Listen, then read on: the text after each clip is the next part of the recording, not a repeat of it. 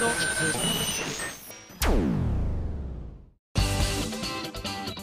あさみのシンガーソングゲーマー。皆さんこんにちは。今井あさみの SSG292 回目でございます。いやアニマックスミュージックスお越しくださった皆様本当ありがとうございました。あの来れなかったけれども応援していたよという方もたくさんいらっしゃってくださったかと思いますが無事私大役を、えー、終えることができまして本当に皆様のおかげだと思っております。ただ皆様にはですねちょっとお詫びをしなきゃいけない点もありますのでまずはメールを紹介したいと思います。こちら会員番号2115番、えー、こちらハンドルネームあきさんから頂いております。今井さんこんばんは。こんばんは。アニマックスミュージックス2014参加しました。舞台を背に左側のアリーナ席から見ていたのですがいや広いですね横浜アリーナは。そしてそんな広いステージを目いっぱい使って歌う今井あさみんごすはとても綺麗でかっこよかったです。ニコニコしている時は相変わらず可愛らしいなと。えー、星屑のリングでは黄色のサイリウムを使っている民族が見られましたが、えー、 Dear Darling DD では一面ピンクの海。歌の途中で会場全体を眺めると謎の感動に襲われました。アリーナ席も悪くないですね。コラボは皆さんかっこよくてああいったものが見られるのもライブならではですねといただいております。ありがとうございます。次行ってみよう。まだでもそんなにあれだね。あの怒られない内容だったね。ハンドルネームゼブラさんです。どうも。ビンゴスこんばんは。こんばんは。先日のアニマックスミュージックス2014横浜お疲れ様でした。ありがとうございます。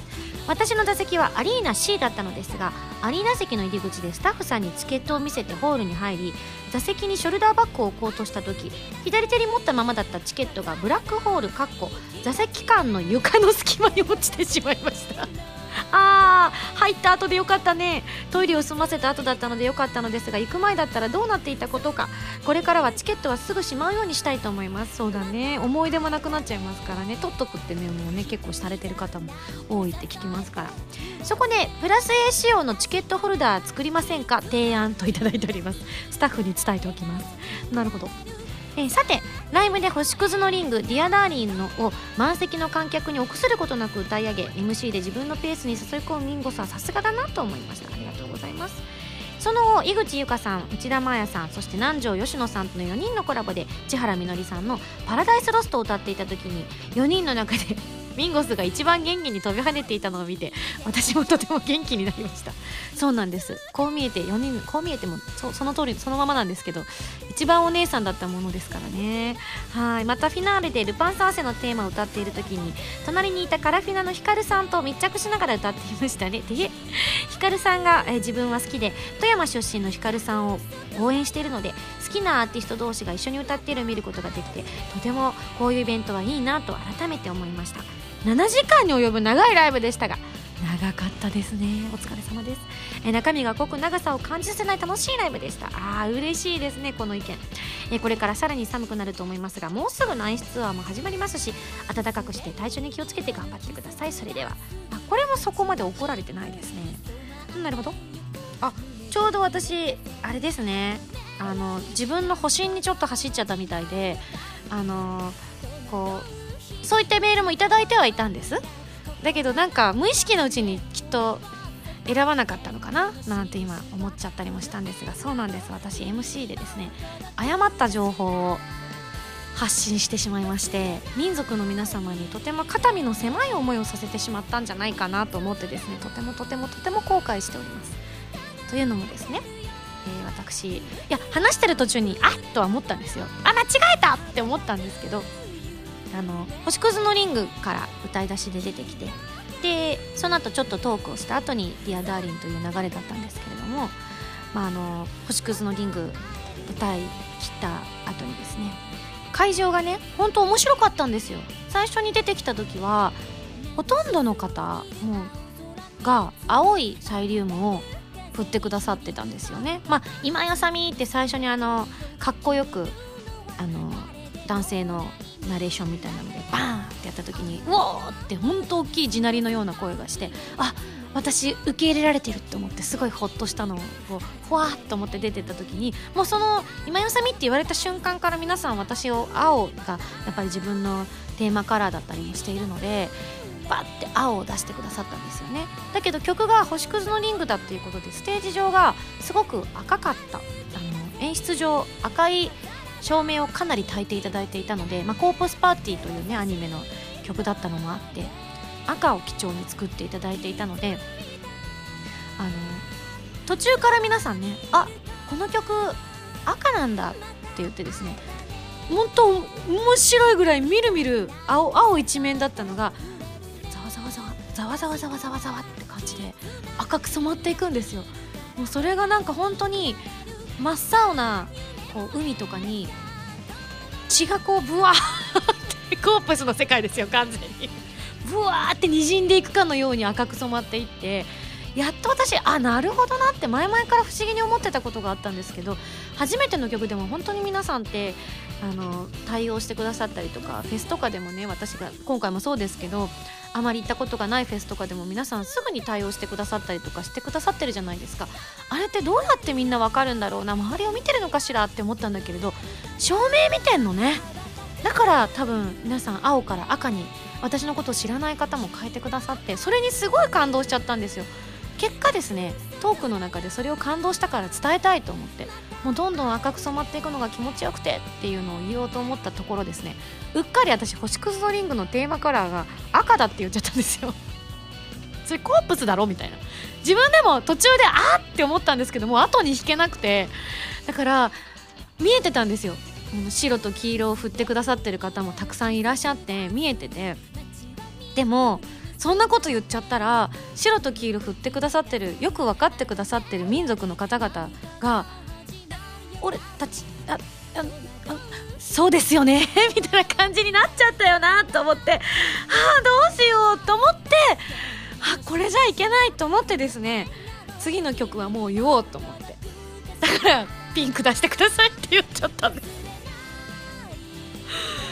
本当申し訳ない。あそこでなんか否定するのも野暮かなと思って結構あの割とねコープスだからっていうことで赤の照明使ったりとかあの赤を振っていただくことも多いのでもともと私がね本当は赤だったのをもともとの最初の12回は赤だったんですよ。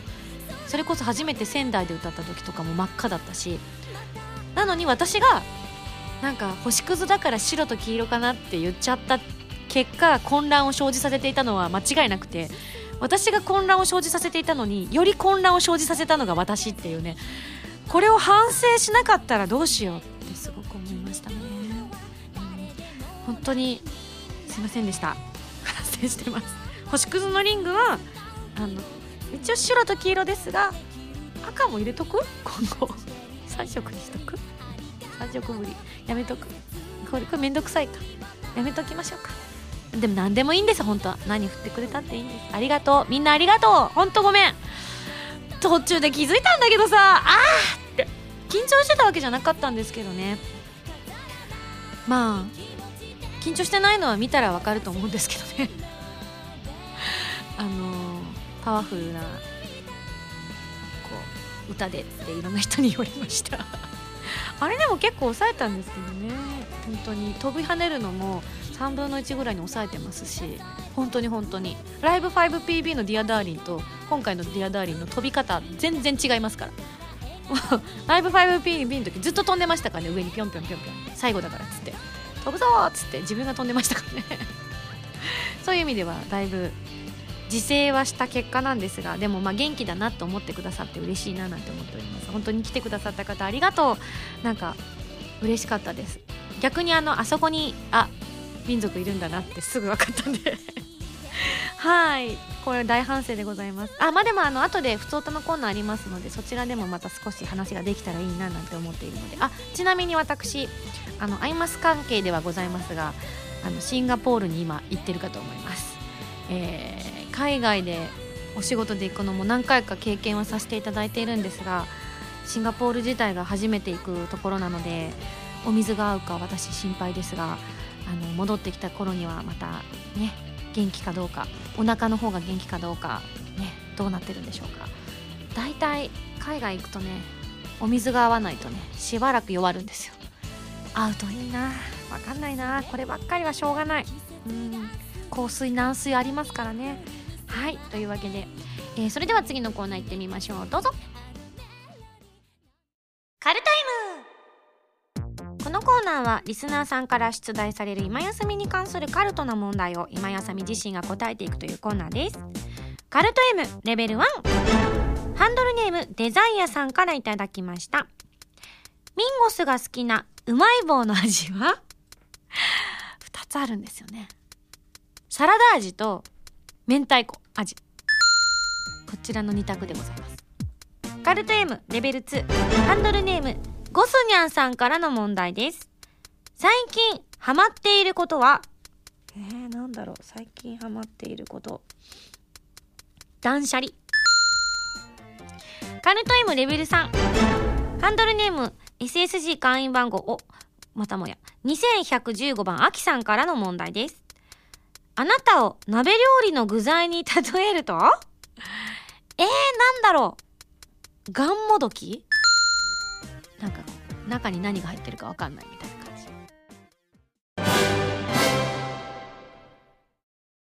じ。今やさみの14枚目のシングル「ヴィーナスのハルモニア」が好評発売中です。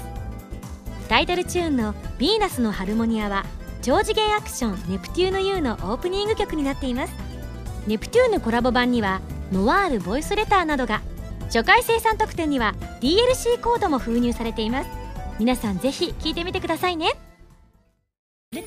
今井あさみの初のアコースティックアルバム「リトルレガシーが好評発売中です。新曲「リトルレガシーのほかライブで好評だったアコースティックアレンジされた楽曲が収録されていますよ。是非皆さん聴いてみてくださいね。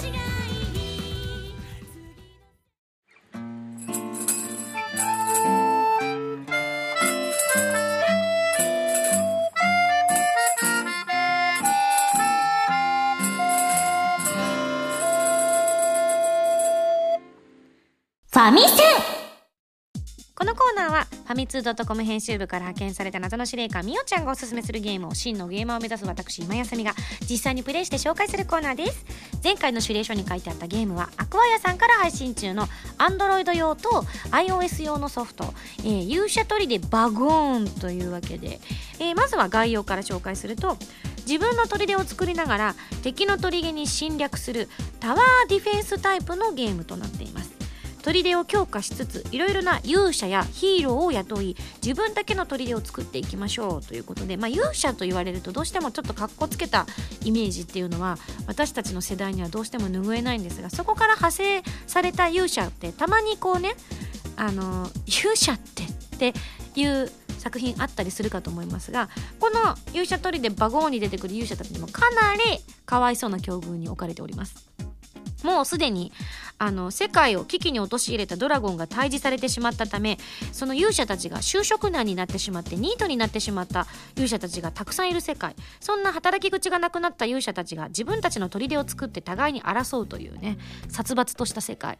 なんとなくあの中国の三国志時代とか義合職あたりのあの辺のねこう国が乱立した頃の時代を思い起こさせる感じでございます。はい。まああのそうは言っても言葉で聞くとちょっと殺伐としてるんですがゲーム内はあのこうゲームを進行するためにナビゲートしてくれる女の子の口がかなり悪いのであのそれで癒されるっていうね。まあとりあえずやってみましょう。あやべやべ。みたいなことえとかやったりとかしてましたけれどもね。はい。で私も早速ゲームを iOS 版をですねダウンロードしてやってみました。でまず最初なんでねかなり最初の序盤だったのであのチュートリアルをまだ進めている段階なので、ねもう少し私が皆さんに見ていただいたものから後もチュートリアルが続くとは思うんですけれどもあのムータンがレベル68という驚異の強さを誇っていたのでそちらでね爽快な部分を皆さんにも見ていただきましたけれどもあの最初はちょっとやっぱりどうしても砦も小さいし勇者さんも弱っちいしお金もないのであまりこう爽快感みたいなのは感じられないのですがもう少しやっぱムータンレベルよりちょっとしたぐらいまでいくとそうだ砦が3段ぐらいまでいくとかなりあの派手なこうビジュアルになってくるので面白いなっていうふうに思いましたね。でもこの手のゲームって全部そうですよね。序盤はやっぱり早くこう先人に追いつけ追い越せ的なところがあるのであの時間をねこうちょこちょこ合間を見てはやっていくのがいいのかななんて思ったりもしましたけれども。ちなみに砦の一段部分を全部破壊すると敵をね攻撃した時にそのそれこそシングルだったりマルチのプレイって言ってまああれ強奪ですよねほとんど。なんか綺麗なこと言ってましたけどかなり強奪だなと思ったんですが蓄えた資産をですね奪いに行く。あいつらエセ勇者ですよなんて言ってましたけど向こうにしてみればこっちがエセ勇者だっていうねその本当に殺伐とした世界なんですがその相手の1段目に置いてあるその施設とかを全部壊すとバーンっていって焼きそばって感じにドーンって壊れるわけですそれが出た時やっぱ爽快ですね。音もすごく面白いですしこれをガンガンやっていくのがいいのかななんて思ったりもしました。そしてあのバコーンってさせると重要なアイテムも手に入るっていうことでその自分の満足感がかなり満たされる感じがしますね。満足感が満たされるって日本語おかしいですけども満足する感じがしましたね。なのでですねあの皆さんもぜひ砦をどんどん大きくしていってですねやっぱあれですね。携帯ゲームは気軽に始められるっていうのが本当にいいなっていうのを今日も思いました。今回バゴーンやりますよっていうことで、まあ、ここのとこあの例えばみおちゃんが勧めてるゲームだったりとかムータンが勧めてるゲームをやらせていただくことも多かったんですけどもともとムータンのだけでやりましょうかって話をしてたんだけどやっぱもうすでに組み上がったものを見たらえこれって砦が自分全部自分のなの？人のも入ってんの？って私が思っちゃったんですよね。なのでご紹介する時になんか皆さんも分かりにくいかなと思ってあじゃあ私も落としてみますって言って落として本当もうものの数分で落とせてすぐ始められる。名前も決めて始められるっていうところにあ携帯ゲームすげえなと改めて感じました。なので、まあ、ちょっと今特にすることないなとか、うん、思った方がふっと始めるにはとてもいいゲームだなとぜひぜひあの進めていくとムータンのあのレベルを見たら分かるようにドハマりしていくゲームだと思いますので私もですねあのこのまま進めていきたいと思いますので私の砦を見つけた時にはうん本当は壊してほしくない。でもやり返せますからね。あの皆さんが私を攻撃した後にディフェンスしますから私。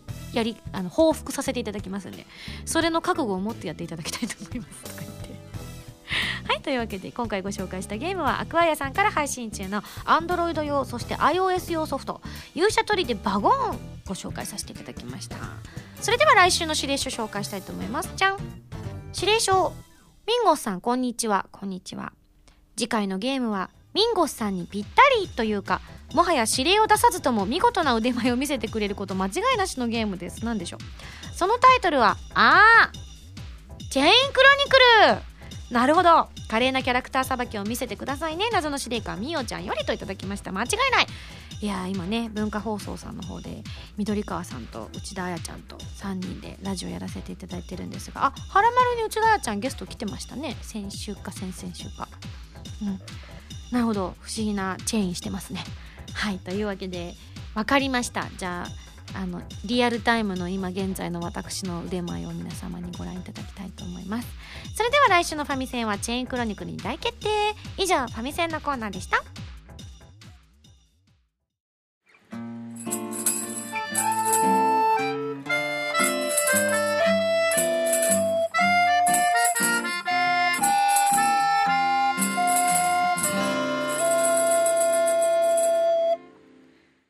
スだよお便りコーナー。さあオープニングの懺悔ばかりでは良くないということでアニマックスミュージックスさんに来てくださいました方からのメールをもう1通紹介したいと思います。こちら SSG 会員番号106番オハムさんからです。ありがとう。えー、今井さん SSG スタッフの皆さんこんにちは。こんにちは。早速ですが11月22日に開催されたアニマックスミュージックス 2014in 横浜に参加しました。実はこのような大型フェスイベントは今まで参加したことがなくてどんな雰囲気なのか期待半分不安半分でしたが思った以上にステージが近くて各アーティストさんのパワーが間近に感じられるイベントでしたねとそんな中我らがミンゴスはどんなパフォーマンスを見せてくれるのかなとワクワクしていましたがまずは星屑のリングで一気に会場を曲の世界に染めるミンゴスの歌声、えー、そう思うとちょっと重くなった空気をあっさり軽くさせるように会場のお客さんにミンゴスコールをさせる平常運転な MC 嘘。逆にほら初めての人が多いからと思ってミンゴスって名前覚えてもらおうと思ってパンフレットに書いてあったんですよ私。初めてヤニマックスミュージック参加します。私のことはミンゴスって呼んでくださいねって書いたのをすっかり忘れてたんだけど当日パンフレット頂いてみて思い出してそうだミンゴスって呼んでくれって書いたからと思ってミンゴスって呼んでって言って振り返って何って呼んだっていう遊びをさせていただいたんですけど そうか平常運転と言われるんですねあれ。結構よそ行きかななんて思ってたんですけどそうかみんなやんないのかそういうこと。失礼しました。そしてピンクのサイリウムの指定だったのであストロベリー来るのか？と思いきやまさかのディアダーリン。そうなんです。ストロベリーアニメのエンディングだったから私たちもすごいギリギリまで悩んだんですよね今回。楽曲選びをする時に。でもなんかこう私の本当に今回大きなフェスに出るのが初めてだったというところもあったので、まあ、お名刺代わりじゃないですけれどもあ今井さんってこんな人なんだって思ってもらえる選曲をした方がいいのかなというお話になりまして今回は、まあ、らしい星屑のリングともう一個は初めて聴いた方でもなんかこう楽しく乗れる曲がいいかなということでストロベリーもねあのとても楽しい曲ではあるんですけど乗るという意味ではやっぱこうどっちかなということになりまして今回は「ディアダーリンをあえて選ばさせていただきました。想定外の選曲に脳内大当てでしたよと。すいません。横浜エンジェルのコールは自分も含めてさすがに少数派でしたが、えー、前曲とは打って変わって笑顔で会場を歌い回るミンゴスはやはり素敵だなと再認識しました。すいません。本当にやらせちゃいまして申し訳ないっす、え、またコラボコーナーでは内田真彩さん井口優香さん南條吉野さんと4人でのパラダイスロスト。盛り上がらないわけにはないこの鉄板曲をこの組み合わせでとか贅沢にも程がある時間でした。もちろん他のアーティストさんのステージもパワフルだしコラボもレア感が溢れていて大変面白いイベントでした。合わせて7時間を超えて足はパンパンでしたがそれすら心地よく感じるくらいとにかく楽しかったです。とそしてこのような豪華な大型フェスに今井あさみ名義で参加されたことがミンゴスの音楽活動が着実にステップアップしてるんだなと思えて嬉しかったですとありがとうございます。いや本当に私もそういう思いで今回参加させてもらいました。なのでねあのー、見に来てくださった方が今井あさみ応援してますって言ってね恥ずかしい思いをしてはいけないっていう思いもすごく背負いつつっていうところもあったんですがそう言っていただけると頑張れたかななんて私も今思い返しております。ちなみにあの他の出演者さんとの交流とかコラボ曲の練習とか何か印象的な出来事とかありましたか？といただいたんですが今回あの残念ながら前日にリハがあったんですけどそこまで他の共演者の方とお会いすることができなかったんですよ。であの別日であの違うところ会場とは別のところでリハをやったんですがあのポツネンと一人ぽっちだったものですから早くみんなに会いたいなっていうふうに思ってたんですけれどもなんか後から聞いた話によると全員かどうかはちょっと分かんないんですけど何人かは揃ってたらしいんですよ。少なくとも多分3人ともいたのかなそんで前日に横浜アリーナに行って初めて4人で歌うっていう風に合わせようってことになったんですけどその時に私井口ゆかちゃんと同じパートだったんですけどゆかちから「聞いてます?」って言われて「え何が?」って言ったら「あの最後の締め今井さんにやっていただくことになったんです」って言われて「おえ？みたいな何何それ何それって言ったらあ最後なんかわーって言って書き回した後バーンって閉めるからそれをあの今井さんにやっていただくことになったんです。ちょちょちょちょちょ待って待っておかしいだろそれおかしいだろって言ったらいやもう満場一致で決まったんでって言って しまったいなかったからかって言ったらそうですみたいな感じでぜひよろしくお願いしますって言われちゃったからえー、私あの本当苦手で自分の星屑のリングとかディアダーリンとか閉めますかって言われたけどリリハーサルの時にうままく合わなかったから、うん、あの適当に合わせますそっちに合わせますって言っちゃったぐらい下手なんだけどって言ったら大丈夫ですよみたいな感じにマヤちゃんとかナンジェルノとかをなんてお前らなっつってナンジェルノしょっちゅうやってんだからお前がやれよって言ったらいや頼みますよ先輩って。上司調子のいいなお前みたいな。まあでも4人の中で一番お姉さんだったんでね。仕方がない仕方がないみたいな。まあ実際にねその現場に決める時に居合わせてたら作詞今井あさみは自分がやらなきゃいけないことになるようなことには絶対にしませんでしたけれどもどんな手を使ってでもね。どんな手を使ってでもそんなことにはさせなかったんですがまあでも是非にというふうに言ってくださったのでまあ大役を仰せつかるということで私あのすごい見たんですよ。今回この「パラダイスロスト」を歌わせていただけるということになりましてですねみのりんの「パラダイスロスト」のライブ動画を。めっちゃ見ました。そしたらみのりんがそうやって締めてたんで 私もあこれにしようと思って「飛ぶよ!」って言ってたから。それでちょっとやってみました。気づいたかな。ちょっと。もうちょっとなんかなんかね分かりやすくやった方が知ってる人はうわーってなったかもしれないですけど、うん、そこまでのね余裕はないもんですから。精一杯です私の中でよくほんと外してプラス A メンバーとか苦笑いしてますからね。バーンって締めなきゃいけないのにそれ無理だよみたいなことよく言われますからね。どっちのタイミングに合わせろととか言ってリハーサルあんまりやらないんでそこの。なのでね。いや気持ちよかったっすね。パラロス。いい曲。本当に。あのめちゃめちゃかっこいい曲なのでどっちかというとまあナチュラルはいろんな顔を持っている人ではあるけれどもまあマーちゃんもかっこいい曲もたくさん歌うけど可愛らしいボイスでかっこいい曲を歌うイメージがあるし私の中でゆかちはも本当にアイドルなのであの本人にはちょっと内緒ですけど結構リハの時とかちゃんと衣装を着てやってたんですよね。で「あ皆さん衣装でやるわけじゃないんですね私恥ずかしい」なんて言っててもうその恥ずかしがってるゆかちがめっちゃ可愛くて。可愛いっつって。もう結構後ろ姿をガン見しててですね。いや可愛いな可愛いなってあまりにも言ってたからメイクさんに「井口さん好きなの?」って聞かれて「うん」って普通に答えちゃったっていう。歌もすごい好きであの私出番が近かったのでゆかちの出番の23ブロック後だったのかな？だったので裏でずっと聞いてたんですけどひたすら「いや可愛いわ可愛いわ」って言ってましたね。もう好きすぎて。やばいやばい。うんなんかオーラがやっぱすごくなんだろうなキラキラしてるというかやっぱあの憧れなのかもしれないですね。自分にないものというか。であんまり言うと多分そこまでプライベートとか話してないんで気持ち悪がられちゃうなこれ。そこのぐらいにしとこうかな。もちろんねまやちゃんとかナンジェルナとかいろんなところでねもうすでにいろいろお話もさせていただいてるしまたまた大好きだからもうね今回一緒だった時にもう他の現場で会った時に「聞いた!」みたいな感じで「聞きました!」って言って「キャーキャー!」とか言ってあのあれかな？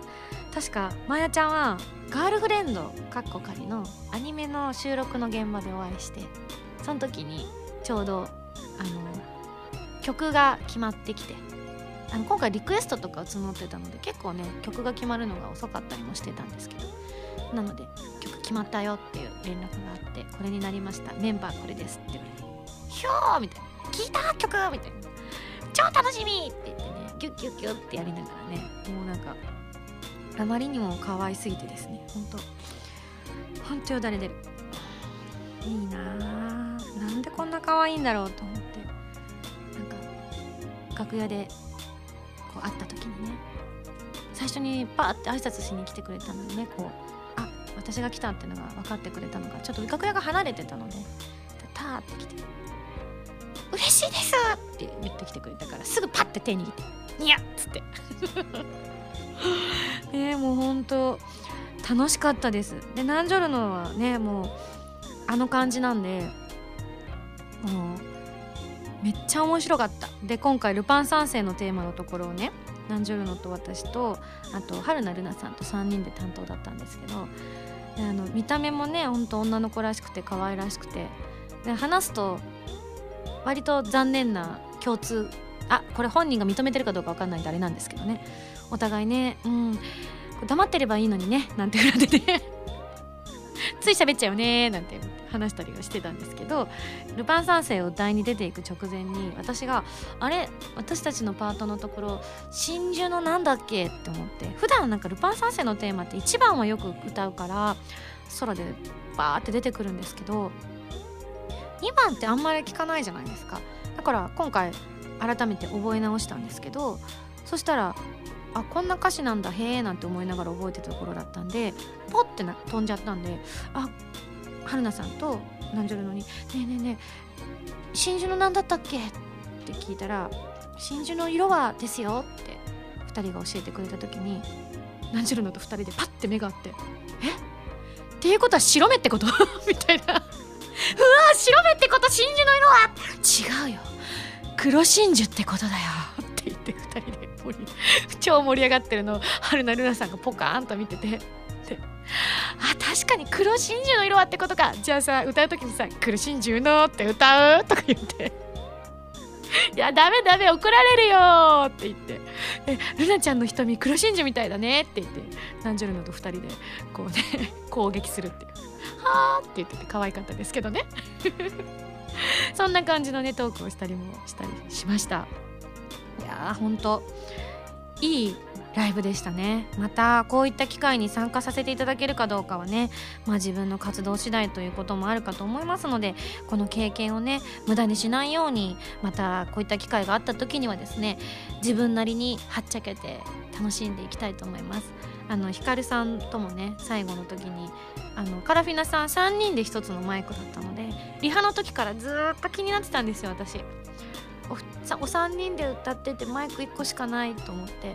でもパート的に一緒になるパートは最後の全員で歌うとこしかなかったので私のマイクを渡そうかなってゲネの時に思っちゃったんですけどでもマイクってほらスタッフさんに言っとかないとね急に歌っても上がってない可能性もゼロではないのであんまり無茶なこともできないのかなと思って変なことしたら初登場なのに怒られちゃうと思ってひかるさんに渡せないなって思ってて見てたんですよ。でも本番になってテンションプワーって上がった時にパッてヒカルさんとつい目が合っちゃったんですよね。そしたらキラキラの瞳でヒカルさん私よりもあの私がかなり高いヒールを履いていたせいもあってあの視線が私より下にあったものですからすっごいキラキラの目で私のことをキランって見上げてくださったんですよ。その瞬間にマイク持ってきました。でも一緒に歌いませんかって。誘われたかなみたいな。って勝手に思ってそしたらすごく満面の笑顔で一緒に歌ってくださったのでああお優しいと思ってとっても楽しかったです。楽しんじゃいましたね。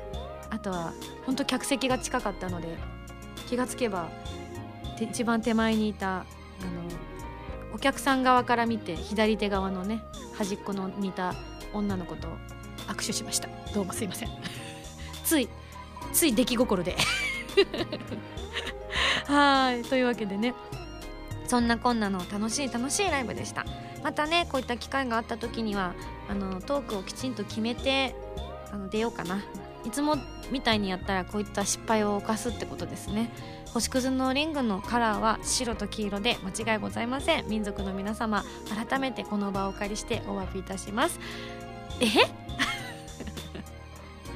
でも照明が赤かったからしょうがないですね。うん、私でもあれは赤振ってたと思うし私も赤に染まってた。赤モードで歌ってた気がする。なんてね。はい、えー、じゃあ普通音紹介します。ハンドルネームせつなさんです。どうも。えー、すっかり寒くなりましたね。ついこの間までの暖かさが信じられないです。先日郵便局に行くと年賀はがきの販売がスタートしていました。書店でもパソコンで作る年賀状ソフトの大々的な展開を見かけますよね。小中学生の頃は年賀状を某プリントごっこ隠してない。作成するのが楽しくて様々な友人の住所を聞いていましたが最近はもう年賀メールでの簡潔な新年の挨拶になってしまっています。文化離れと同時に活字離れを感じます。あさみさんは子供の頃年賀状は毎年かれていましたか？と。またインパクトの強い年賀状を受け取ったことございますか？ということでね。うん、私は年賀状大学生ぐらいまでは毎年書いてましたね。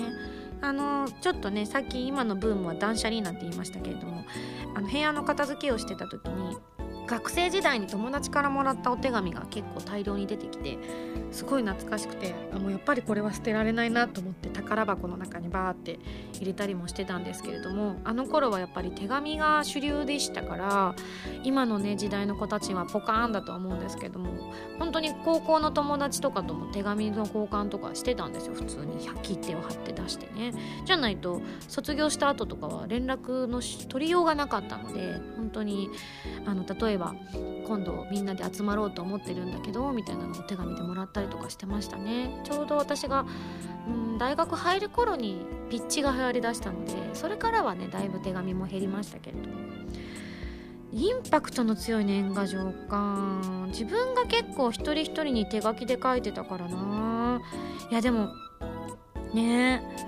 あそうだ。私今年どっちになるのかが未だに分からなくて複雑な面持ちなんですけれども実は私去年の大晦日にあの祖父が他界しまして12月31日のねちょっと年の瀬だったんですけれども本当にあのつい先日まで元気だったのにっていう感じであのとても大往生だったんですけれどもねのじいちゃんが亡くなって、えーと、お葬式が1月2日だったんですよね。なんであの今池大混乱でしてあのその最初のお正月 えっと亡くなった大晦日に亡くなって翌日がだから1月1日の元旦で朝起きてきた時に何て言っていいか分かんないんですよ。心構えができてないからああおはようみたいな感じになってましてこの場合喪中はいつになるんだ？去年なのか？今年なのかっていうので未だに結論が出ないままお届けしております。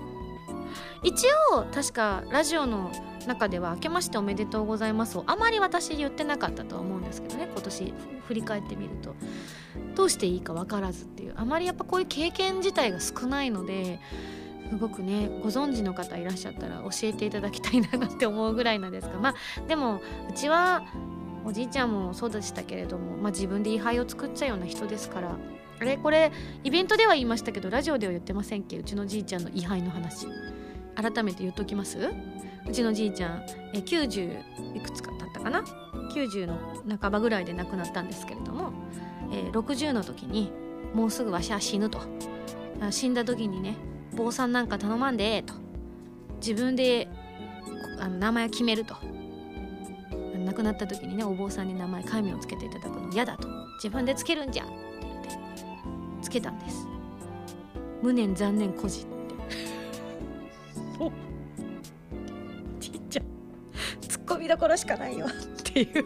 でそれをおじいちゃん亡くなってもうほんと慌ただしかったんですけどね。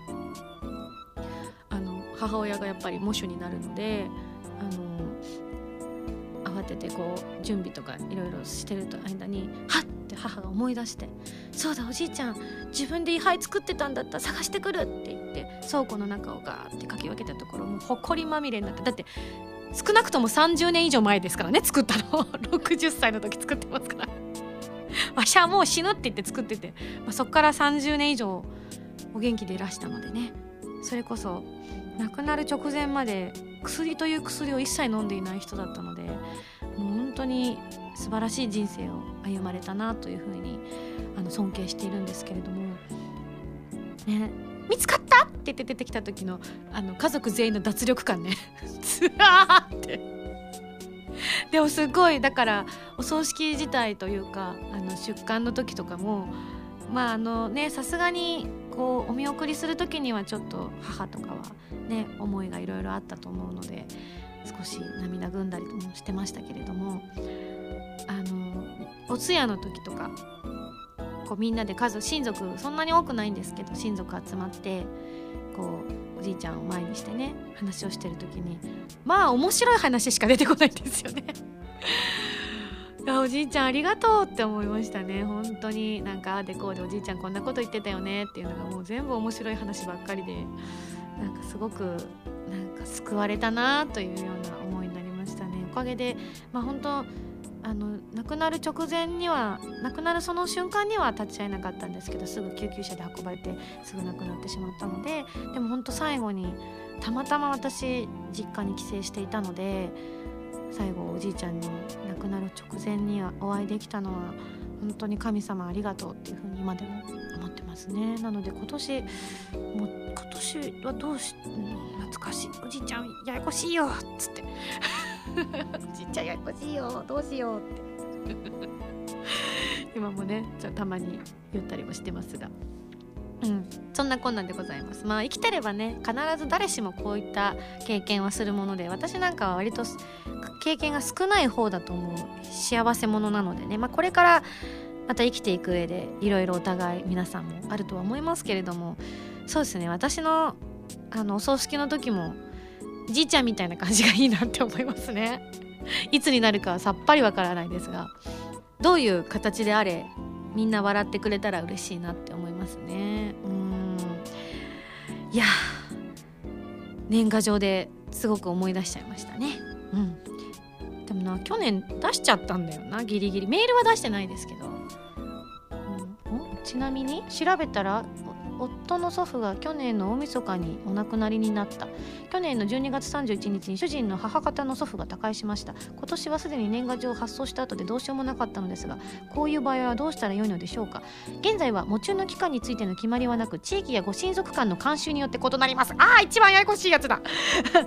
えーお母様のおじい様がお亡くなりになった時のお孫さんの喪中の期間は90日ですのですでに喪は明けています。またこれにこだわらず1年間を喪中と考える考え方もありますがその場合も去年の大晦日にお亡くなりになったのであれば今年の年末は喪が明けていることになります。ですから来年の年賀状は通常通りお出しになって差し支えありません。また今年の年賀状もお出しになっているとのことですがだからといって今回年賀決令状を出さなくていけないものでもありません。その点は気にされなくてもよろしいかと思います。分かった！これあれですね。日本人特有のお寺とか神社とかすごく敷居が高く感じるけど礼節みたいなのすごくあるような感じがするけど中に入ってみると意外とざっくばらんとしてるなっていうあのパターンですね。理解しました。わかりました。じゃあ今年はご親族でえーと、近しい親族は確か、えー、皆さんピンピンされてらっしゃるのでおそらく、えー、明けましておめでとうでいきたいと思います。おじいちゃんさっぱりしてんな。ありがとね。みたいな。はい。えー、じゃあちょっとたくさん話しちゃったんですけど他のも読んでもいいですかね。じゃあこちらハンドルネーム。40代目クリスティーナにできれば黒タイツ越しに踏まれたいブラザーズ。うーん40代目か。うん。突っ込むところが多すぎてスルーしよう。よし。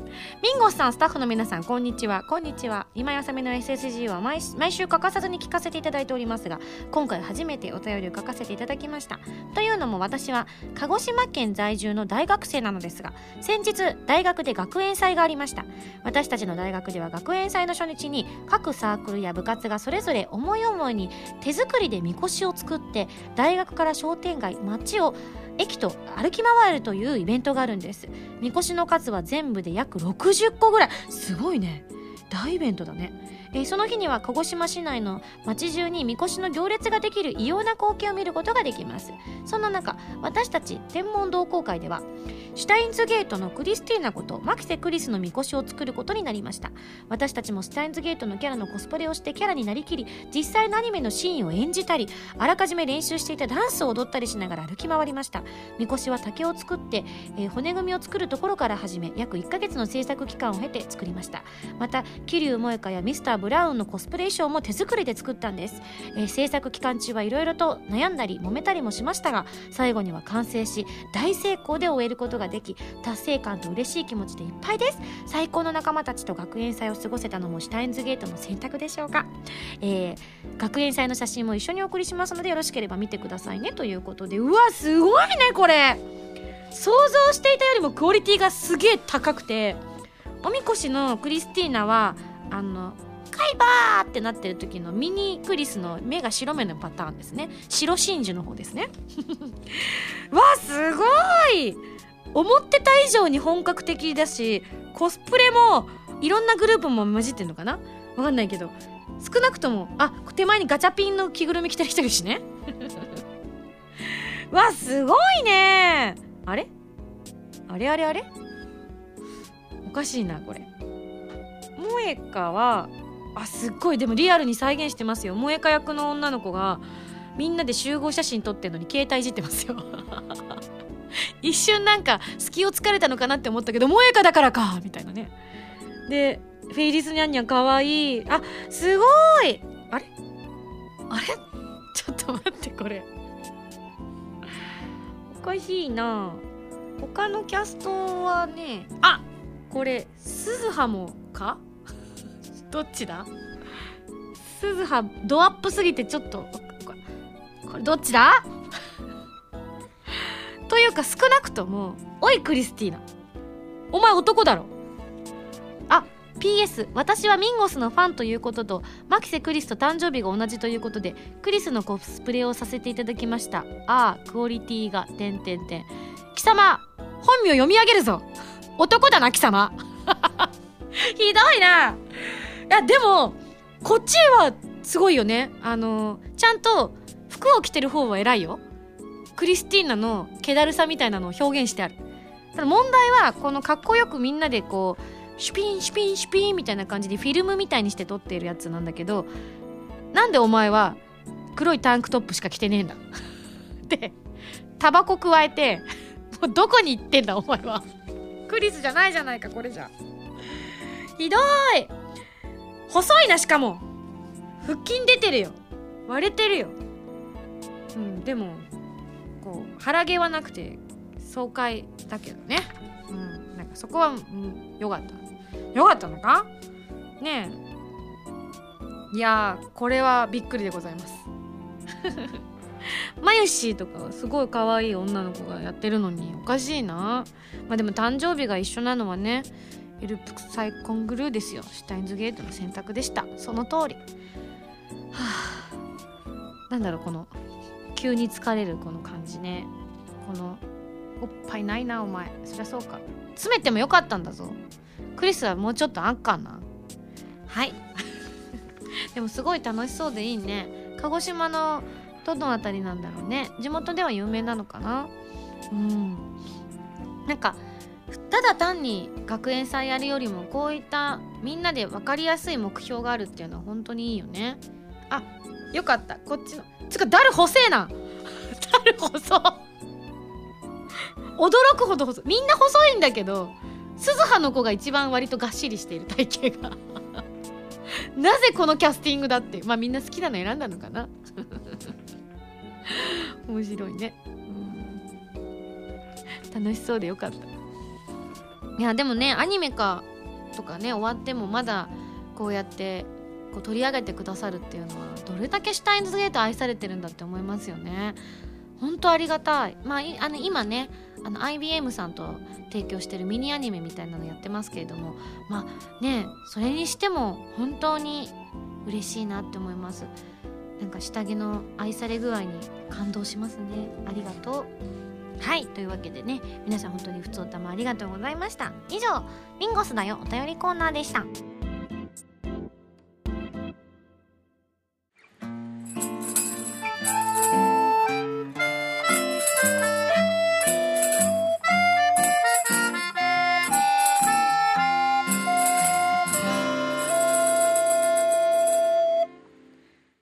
スミュージックプレイヤー。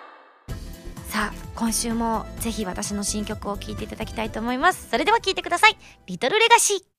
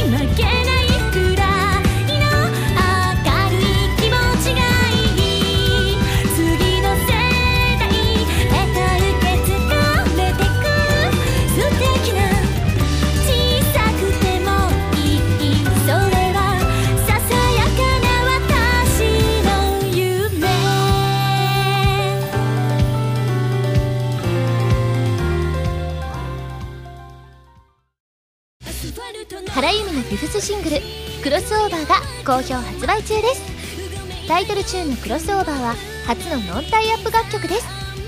カップリングの「ディアブルスカイはプレイステーション3プレイステーションビータ用ソフト「この大空に翼を広げて」クルーズサインのイメージソングになっています。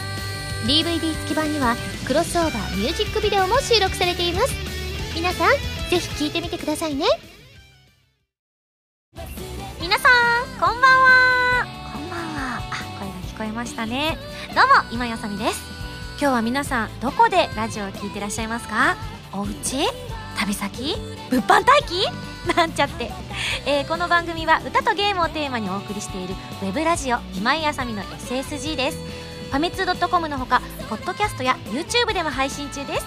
みんなのライフスタイルに合わせてあなたに寄り添うラジオ今井あさみの SSG 毎週土曜日0時に更新中です。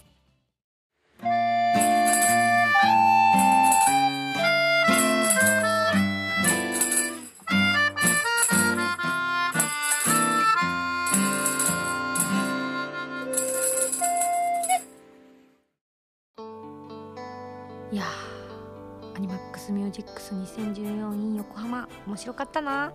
次はね来年大阪であるって今度ナンジョルノがフリップサイドさんの方で出るっていう風にねステージ上でもお話しされていたのであと私の大好きな大橋彩香ちゃんも出るって聞いているので行かれる方はぜひ楽しんでみてください。いや私もまた呼ばれるといいな。呼んでください。頑張ります。はい、えー、11月26日にアコースティックアルバム発売されましたが皆さん聴いていただけましたか？タイトルは「リトルレガシーということでアルバム用の新曲のほかライブで披露したアコースティックアレンジなど12曲を収録しております。通常版に加え数量限定版のブルーレイ付き版そして DVD 付き版などがありますが皆さんからのご感想をお待ちしております。ちなみにミンゴスミュージックプレイヤー略して MMP のコーナーではですね皆さんリリトルレガシーの中から曲をかけてほしい曲なんかがあればひょっとしたらかけられるかもしれませんし皆さんの感想もそちらでご紹介できるかもしれませんのでどしどし送っていただきたいと思います。お待ちしてます。そしてナイスライブツアーの、えーそろそろ準備も始まってまいりました。気持ちの面で。詳しくは SSG や私のブログじゃないブログはほとんど更新しない。私のホームページをご覧いただければと思います。会社のねオフィシャルウェブの方です。こちらの方に詳しく載っておりますのでぜひねまだ決めていくのかどうか決めてないよという方いらっしゃいましたら遊びに来ていただきたいと思います。えー番組では皆さんからのメールを募集しております。普通おたぎてよとなど各コーナー宛に送ってください。宛先は SSG のホームページに書いてあるアドレスから題名に各コーナータイトルを本文にハンドルネームとお名前を書いて送ってきてください。次回の配信は2014年12月13日土曜日となっております。ます。もう大阪ライブ1週間前になるそうですよ。浜田さんそろそろやっぱり曲決めた方がいいんじゃないですか？興奮してます私。無反応である。今日決めるって言ってますけどね。どうなんでしょうか。はいというわけで。いやまああの配信のねラグがあるにせよそろそろお願いします。というわけで、えーまた来週土曜日に一緒に SSG しちゃいましょう。お相手は今やさみでした。バイバイ。